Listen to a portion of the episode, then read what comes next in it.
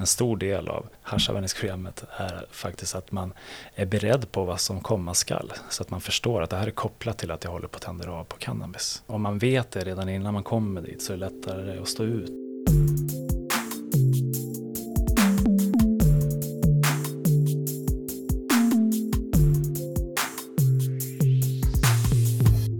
Hej och välkommen till det 27 avsnittet av FoU-podden. Idag kommer vi att prata om metodutbildningar inom eh, missbruks och beroendevården. Jag som gör podden heter Lena Stenbrink och är kommunikatör på FoU i Sörmland. Och våra experter här idag är Christer Åkerlund, Carolina Björkman och Elisabeth Björk Andersson. Varmt välkomna! Tackar. Tack så mycket. Och just det, ska jag säga också, förinspelad har vi ju med Steve Wicks, kommer en liten intervju också. Men vi börjar med att ni får berätta vilka ni är. Christer Åkerlund heter jag, jobbar som teamledare för Beroendecentrum Ung i Eskilstuna och även HAP-utbildare. Då. Och jag heter Carolina Björkman och jobbar som kvalitetsutvecklare för socialtjänstens individ och familjeomsorg i Nyköpings kommun. Och är ASI-utbildare också, även om jag inte utbildar så mycket nu för tiden. Och jag heter Elisabeth Björk Andersson och arbetar på FoU i Sörmland som utvecklingsledare. Jag är här idag i egenskap av att jag eh, arrangerar regionala metodutbildningar.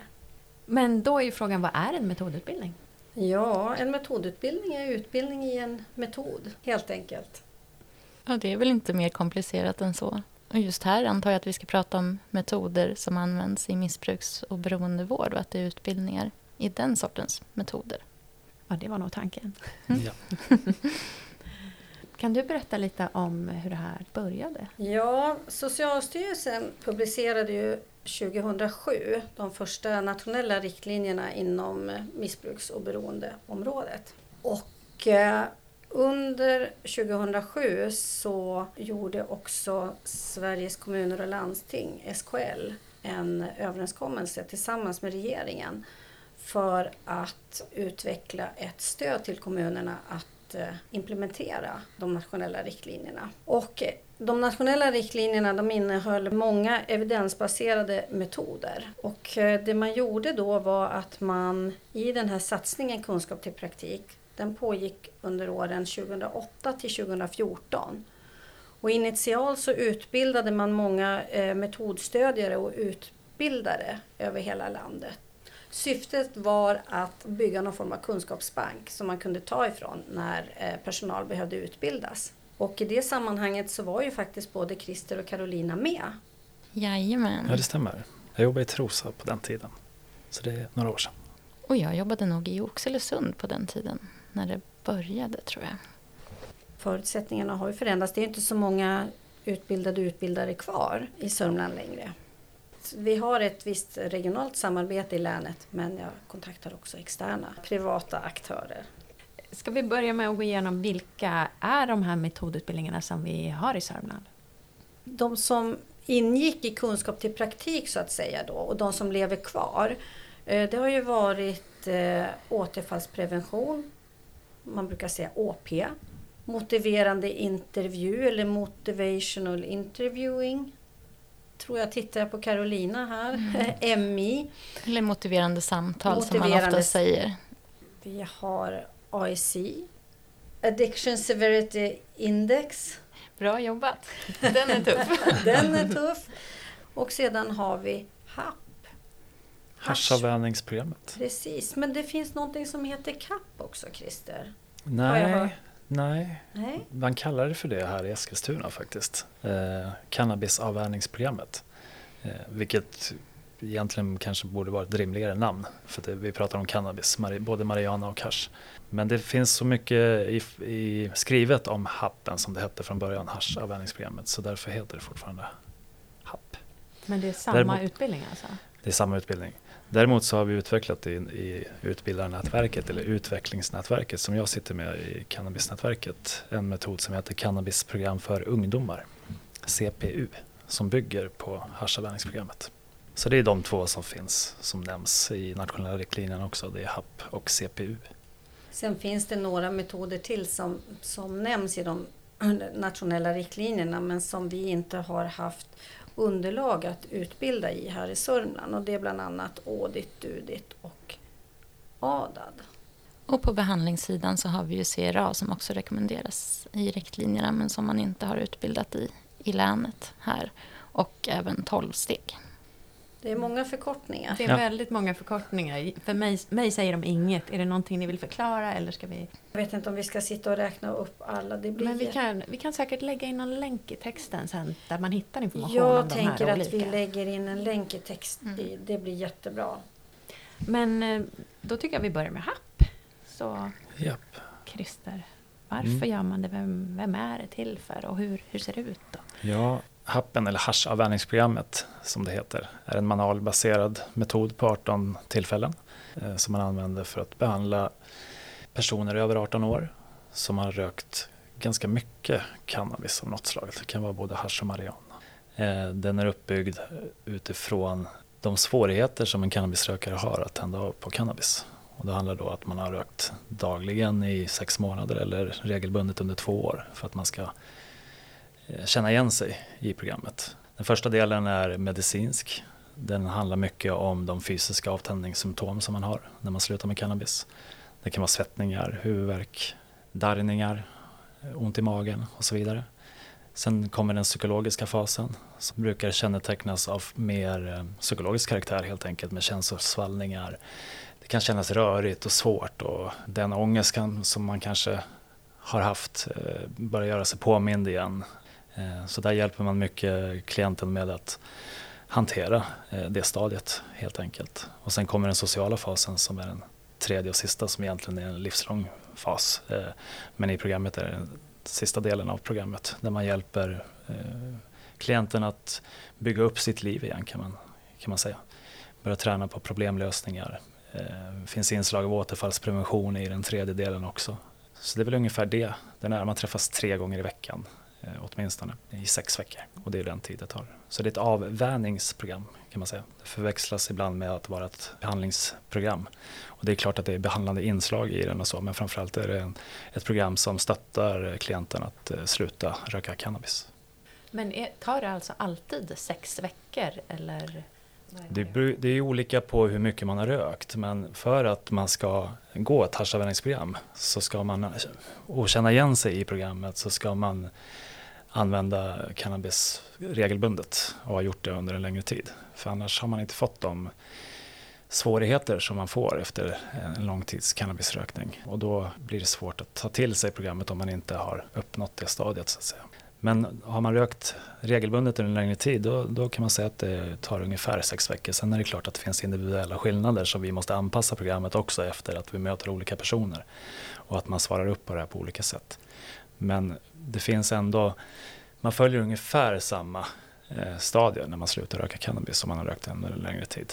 Och där är det viktigt att behandlaren då prognostiserar och, och förekommer klientens mående och vad som händer så att man är förberedd. Och det är en stor del av cannabisprogrammet eller haschavvänjningsprogrammet är faktiskt att man är beredd på vad som komma skall. Så att man förstår att det här är kopplat till att jag håller på att tända av på cannabis. Och då vet man, vi vet ganska väl att det är vanligt att man får mycket känslostormar efter ungefär två veckor. Om man, om man vet det redan innan man kommer dit så är det lättare att stå ut över den tiden. Och då får man stöttning då av sin behandlare under den perioden. Och man tittar också på hur man kan ta stöd av närstående, eh, folk som finns i en omgivning och vad man kan ha för strategier för att hantera det under den perioden där det är som, kanske som tuffast. Alltså, för att eh, ha någon nytta eller kunna gå det här happ då, då behöver man ha rökt tillräckligt mycket. Mm. Och hur kan man bedöma det då? Jo, e- ett sätt som man kan göra det på som också rekommenderas i nationella riktlinjer är att göra en ASI-intervju. Och I ASI så tittar man på sju olika livsområden hos personen. ASI står för Addiction Severity Index som betyder eh, ungefär, om man ska försöka sig på att översätta det, så är det ett mått på beroendets svårighetsgrad. Men ASI mäter också hur, hur det ser ut i de områden i livet som kan vara relaterade till ett problem med alkohol eller droger. Också. Så i ASI så frågar man klienten eller brukaren om sju olika livsområden. Man frågar förstås om alkohol och narkotikaanvändning. det är alltid så att man frågar om hur det har varit den senaste månaden men också om hur det har varit tidigare i livet. Så att man får en bild av, av det också. Och de här sju områdena förutom alkohol och narkotikaanvändning som man frågar om är familj, rättsliga problem, arbete, försörjning. Fritid?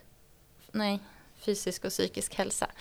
Fritid är inte med där och det kan man ju tycka är lite märkligt för det är ju en viktig del sen som man kanske behöver jobba med också i ett behandlingsprogram. Så mm. det är ju sånt som man kan tänka på och fråga vidare om. Eh, ASI är ju inte utredningen utan man får tänka att ASI är ett underlag till en missbruksutredning. Sen person. Det finns ju andra saker man behöver fråga om också.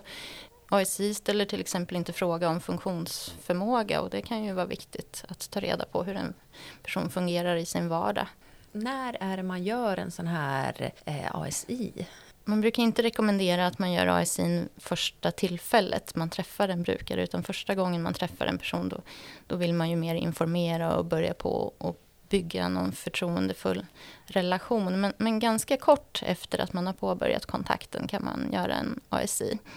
För man kan se att ASI också bidrar till relationen om man gör den på ett bra sätt. För att den gynnar delaktigheten hos klienten också. För klienten får också ta ställning till hur stora problem hen bedömer att hen har inom varje livsområde och hur stort behov av hjälp hen tycker att hen har inom vart och ett av de här områdena. Och sen gör den som är intervjuare också sin bedömning utifrån en manual också som man tittar i. Så träffas man vid ytterligare ett tillfälle efter att man har gjort intervjun och så jämför man de bedömningar som intervjuaren har gjort med klientens eller brukarens egna bedömningar och, och har ett samtal utifrån det. Och det kan bli väldigt intressanta samtal det där. En del bedömningar skiljer sig naturligtvis och en del bedömningar är rätt så lika. Och där är ju en annan metod som som jag vet att vi pratar om i den här podden som Steve pratar om, också väldigt viktigt motiverande samtal, att man kan använda den i det här samtalet när man pratar om resultatet av ASI-intervjun, när man återkopplar den.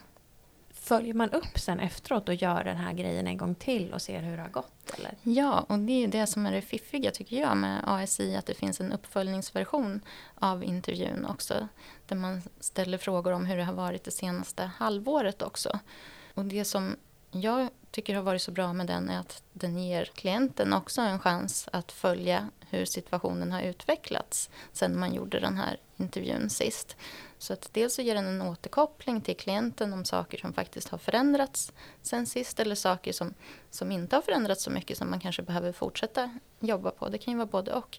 Men så ger den ju också en bild till oss inom socialtjänsten hur, hur det går för våra klienter. För vi kan ju också samla ihop data ifrån ASI på gruppnivå och använda som en del i vårt arbete med systematisk uppföljning.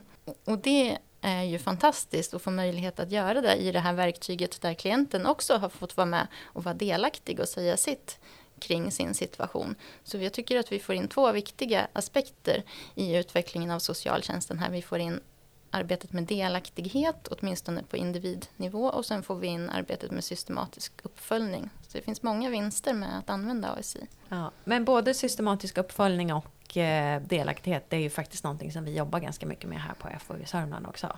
Ja, och jag kan ju berätta som ett kon konkret exempel från när jag jobbade som socialsekreterare att jag faktiskt hade klienter som bad att få kopior på sina uppföljningsintervjuer och på sin grundintervju för att de själva tyckte att det var så värdefullt att se den här utvecklingen över tid, vad som faktiskt hade hänt. Så att jag minns speciellt en ung tjej som ville ha alla sina ASI-intervjuer och det var på den tiden vi gjorde uppföljningarna oftare också, var tredje månad, så hon hade flera stycken och hon ville gärna spara dem. Vi tar och lyssnar på Steve Wicks nu då och så får han berätta om MI och återfallsprevention. Jag heter Steve Wicks, jag är socionom. Jag är väldigt bra på engelska som ni hör. Jag är engelsman. Jag är också lite mer psykolog och jag jobbar med eget företag och håller kurser helt enkelt runt om i landet. Kan du berätta lite vad är MI för någonting? Ja, för det första, MI är en förkortning eh, för motivational interviewing men på svenska har man ett betydligt bättre ord för det hela. Eh, man kallar det här för motiverande samtal. Det är ett förhållningssätt hur vi ser på medmänniskor. Det innehåller olika metoder, strategier för att handskas med motstånd, att locka fram lust till förändring, förhoppningsvis i livsbejakande riktningar. Så ja, ett sätt att underlätta för andra människor att förändra olika beteenden kan man säga. Emmy började sitt liv i Norge när man pratade om hur man skulle handskas med förnekelse, motstånd till ja, att man kanske hade folk som hade ett alkoholberoende som förnekade att de hade problem. Men sen 80-talet det utvecklats och används i många områden och gemensam nämnare tycker jag är om man ska jobba med förändring helt enkelt. Så på mina öppna utbildningar får jag folk från skolverksamhet, från sjukhus, primärvård, Försäkringskassan, Migrationsverket, naturligtvis socialtjänsten. Alla som jobbar med folk i klient eller patientrollen som vill lansera olika förändringsmål helt enkelt. Ungefär hur, eh, hur är en sån här utbildning upplagd? Ja, ja, den här grundutbildningen, vi går igenom grundläggande saker. Vi tittar bland annat på en motivationsbedömningsmodell som heter motivationscirkeln som egentligen är ingen inget MI-verktyg men utvecklades under 80-talet. Så hur kan man nyansera våra bedömningar av folks motivation? För att en lekman tänker säkert man är motiverad eller omotiverad. Men det finns nyanser. Um, vi pratar om basverktyg, bekräftelse, öppna frågor, reflektivt lyssnande och summeringar. Vi går igenom strategier för att handskas med motstånd till förändring. Uh, vi pratar om hur folk låter när de pratar på allvar om förändring, hur man kan identifiera så kallad förändringsprat och hur man kan använda verktyg för att locka fram ännu mer förändringstankar och prat. Ja, det är bland annat. Men huvudsakligen är det som vi täcker under en grundutbildning. Och vi använder övningar och filmsekvenser för att ja, förhoppningsvis underlätta inlärningsprocessen. Um, vad, vad kommer det sig att det är så många som vill och behöver gå den här? Jag tror att många har fått upp ögonen för just förhållningssättet. Så um, vi kan använda olika verktyg för att locka fram intresse och nyfikenhet för förändring och handskas med motstånd till förändring. Men jag tror att folk har insett att det inte bara det, det är ett sätt att kommunicera, ett sätt att titta på människor. Um, man kan använda det här i många olika livsområden. Och folk som går på min grundutbildning upptäcker snabbt att man kan använda det även privat. Hur vi pratar med folk, hur vi lyssnar på människor helt enkelt ja, det är väldigt tilltalande sätt att, att vara. Och jag lanserar idén att man ska inte använda MI som en metod som man bara plockar in under ett samtal. Man har MI med sig hela tiden, inte minst förhållningssättet. Nu är det så att det inte bara är MI du håller i utan du har också OP-utbildningar. Yeah. Och vad står det för och vad är det? Återfallsprevention. Um, utbildningen som jag håller i använder materialet som ursprungligen användes i Project Match från 90-talet när man testade tre olika metoder för att se vilken metod var överlägsen när det gäller att hjälpa folk med ja, alkohol eller narkotikaberoende. Metoden är KBT-inriktad, kognitiv beteendeterapi med färdighetsträning. Och det är en manualbaserad metod som består av åtta kärnsessioner, man kan lägga till andra sessioner, men åtta kärnsessioner som fokuserar på frågan hur ska jag undvika att ta ett återfall i det gamla beteendet? Och i det här fallet um, droganvändning, både alkohol och uh, narkotika. Så det är väldigt konkret, innehåller strategier, vi lanserar um, idén att hur vi tolka olika situationer kan påverka hur vi mår och hur vi gör. Så det handlar om att hjälpa den i klientrollen experimentera med um, att tänka på ett annat sätt och att göra på ett annat sätt. Så det är verkligen praktiskt. Så vad är den största skillnaden mellan MI och OP? Ja, MI är ett sätt att locka fram förändringslust, nyfikenhet. Återfallsprevention är specifikt inriktad på folk som har beroendeproblematik eller missbruksproblem hur man ska undvika att trilla dit så att säga, att börja använda substansen igen. Så man kan använda ME i samband med återfallsprevention. Um, det är inte så, ME är ingen behandlingsmetod i sig själv som jag ser det. Det är ett sätt att jobba med människor och underlätta förändring. Återfallsprevention är mer specifikt. Och utbildningarna, är de upplagda på något annat sätt? Eller? Nej, um, med återfallsprevention, jag tror att jag har bara en filmsekvens men å andra sidan man har betydligt mer tonvikt på praktiska övningar och folk får möjlighet att antingen sitta i små grupper för att man kan leverera återfallsprevention till grupper eller uh, på individnivå så folk får möjlighet att öva med olika um, sessioner både i grupp och på tu man hand. Um, så det blir väldigt mycket övning kan man säga under återfallspreventionsutbildning. Nu har vi fått höra lite om de olika metodutbildningarna och eh, inklusive ASI. Och då undrar jag, hur ser samarbetet ut här i Sörmland och eh, vad är vår del i det, eh, vi på FoU? FoU har ju arrangerat metodutbildningar under många år nu och vi gör ju det på efterfrågan av länets, framförallt från länets kommuner. Och det som har skett sedan den här, som vi nämnde tidigare, den här banken av utbildade utbildare inte finns kvar, så har vi, eftersom det ändå i vissa kommuner, uppenbarligen i Eskilstuna som har haschavvänjningsprogrammet till exempel, så har vi ett samarbete när Eskilstuna arrangerar sina utbildningar. Då brukar vi samarbeta på så sätt att eh, ni eh, låter eh, länet eh, köpa platser om det finns behov. Och vi här på FoU brukar marknadsföra utbildningen, publicera på sociala medier och på vår hemsida. Och sprida, och sprida den. Sen är det ju så också att eh, ibland får ju jag förfrågningar på om vi har på gång någon utbildning i till exempel ADAD som är en annan metod. Och och eh, då brukar jag kolla Finns det, finns det ett sådant intresse i länet för en regional utbildning och finns det tillräckligt med underlag så försöker vi tillgodose det. Jag kan väl säga att vi har stor hjälp eh, i marknadsföringen av Happen eh, genom FoU till exempel som hjälper oss med inbjudningar. Och så. Sen sköter vi mycket av själva bokning av lokaler. Vi har ett, ett nätverk för utbildare i nationellt som vi träffas med en gång per år åtminstone. Så, så i, det fallet är det mest marknadsföringen eh, och spridare i länet. Mm. Och den här, vid det här tillfället som vi håller på att utbilda i haschavvänjningsprogrammet just nu, vi har en dag kvar. Och då är det dels från länet, vi har tre egna som vi utbildar. Men det är även från Hallstahammar, från Hällefors, eh, från lite olika eh, andra ställen. Så det är, inte bara, det är bra om man har så många, inte så många som möjligt i en metodutbildning men att man i alla fall blir en 10-15 stycken det blir mer dynamik i grupperna då och det blir bättre utbildningar i min erfarenhet. Eh, så vi skannar av länet i första hand men sen kan vi även erbjuda utbildningen till andra eh, län. Och då håller vi på att samarbeta med Stockholm nu. Eh, så vi försöker lägga en i Sörmland på hösten och en i Stockholm på våren. Mm. Och då, fyller vi, då konkurrerar vi inte med platser så att säga. Så det är ett sätt att få lite fler folk som kommer till våra metodutbildningar i HAP. En annan typ av samarbete det är ju till exempel du Carolina hörde ju av dig vid ett tillfälle och ställde frågan om vi skulle arrangera en utbildning eller om jag visste ifall det fanns ett intresse i länet för en utbildning i ADAD. Precis. Och då fick ju vi jättebra hjälp härifrån FoU i Sörmland. Och, och, vi ser ju, jag tror att jag och alla andra ute i kommunerna också ser FoU som en resurs i att vara någon slags kvalitetsgarant också för det här med utbildningar.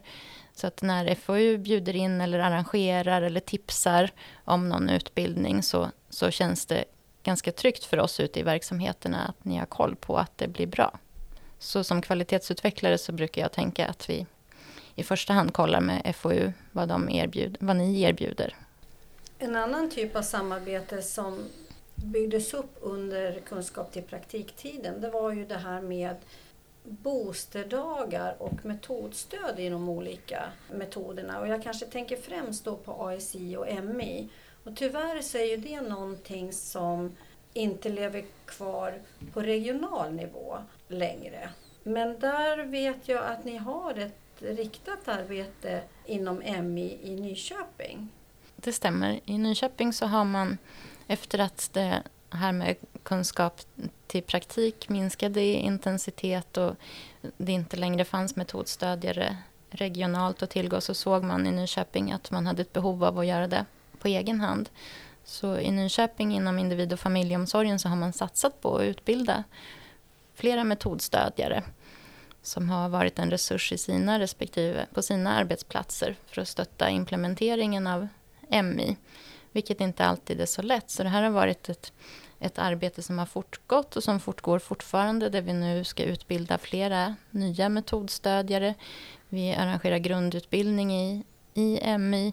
Vi arrangerar en introduktionsdag för de som är helt nya, aldrig fått någon utbildning i MI för att de ska få ett intresse för det och få en förståelse för vad det är för något i alla fall. Och kunna delta i metodstödet på sin arbetsplats. Och sen har vi också boosterdagar för de som är metodstödjare. Så att de får träffa varandra och få del av hur metoden utvecklas och ny kunskap. Och, och bolla med varandra hur man kan göra för att på bästa sätt implementera MI i sin verksamhet. Där vet jag också att Nyköping, där skulle alla chefer också gå MI grundutbildning. Mm, och nu senaste omgången när vi hade MI grundutbildningen så var det ytterligare en chef som gick den i alla fall. Jag tror inte att alla chefer har gått den, men flera stycken har det i alla mm. fall. Um, ja, är det någonting mer som ni tycker att vi borde ta upp som vi har missat? Ja, det är säkert massor. Att beskriva en metod. Eh, Vad missade du?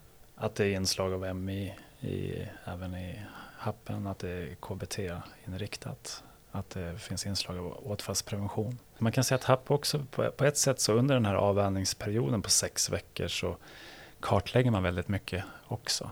Eh, man får reda på rätt mycket och gör en bedömning efter sex veckor vad den här personen, klienten, eh, behöver för stöd efter de här sex veckorna.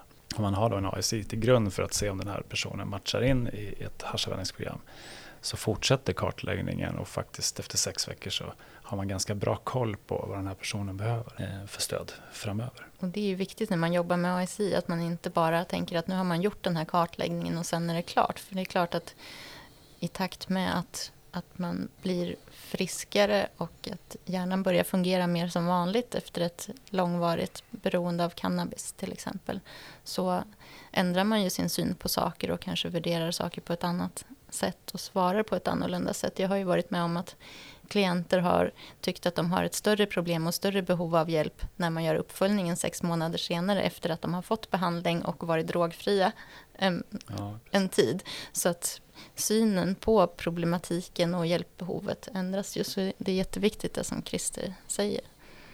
Mm. Ja. Som avslutning skulle jag kunna säga att eh, jag brukar, FoU brukar årligen göra en behovsinventering och eh, det är dags att göra en sån nu inför 2020 för att se vad som efterfrågas när det gäller metodutbildningarna. Vad bra! Men då får jag helt enkelt säga tack så jättemycket för att ni kom och berättade. Tack själv. Tack. tack. Och till dig som lyssnat så vill jag säga tack så jättemycket för att du har lyssnat och hoppas att du även vill vara med och höra på nästa avsnitt. Ha en fin dag. Hej hej!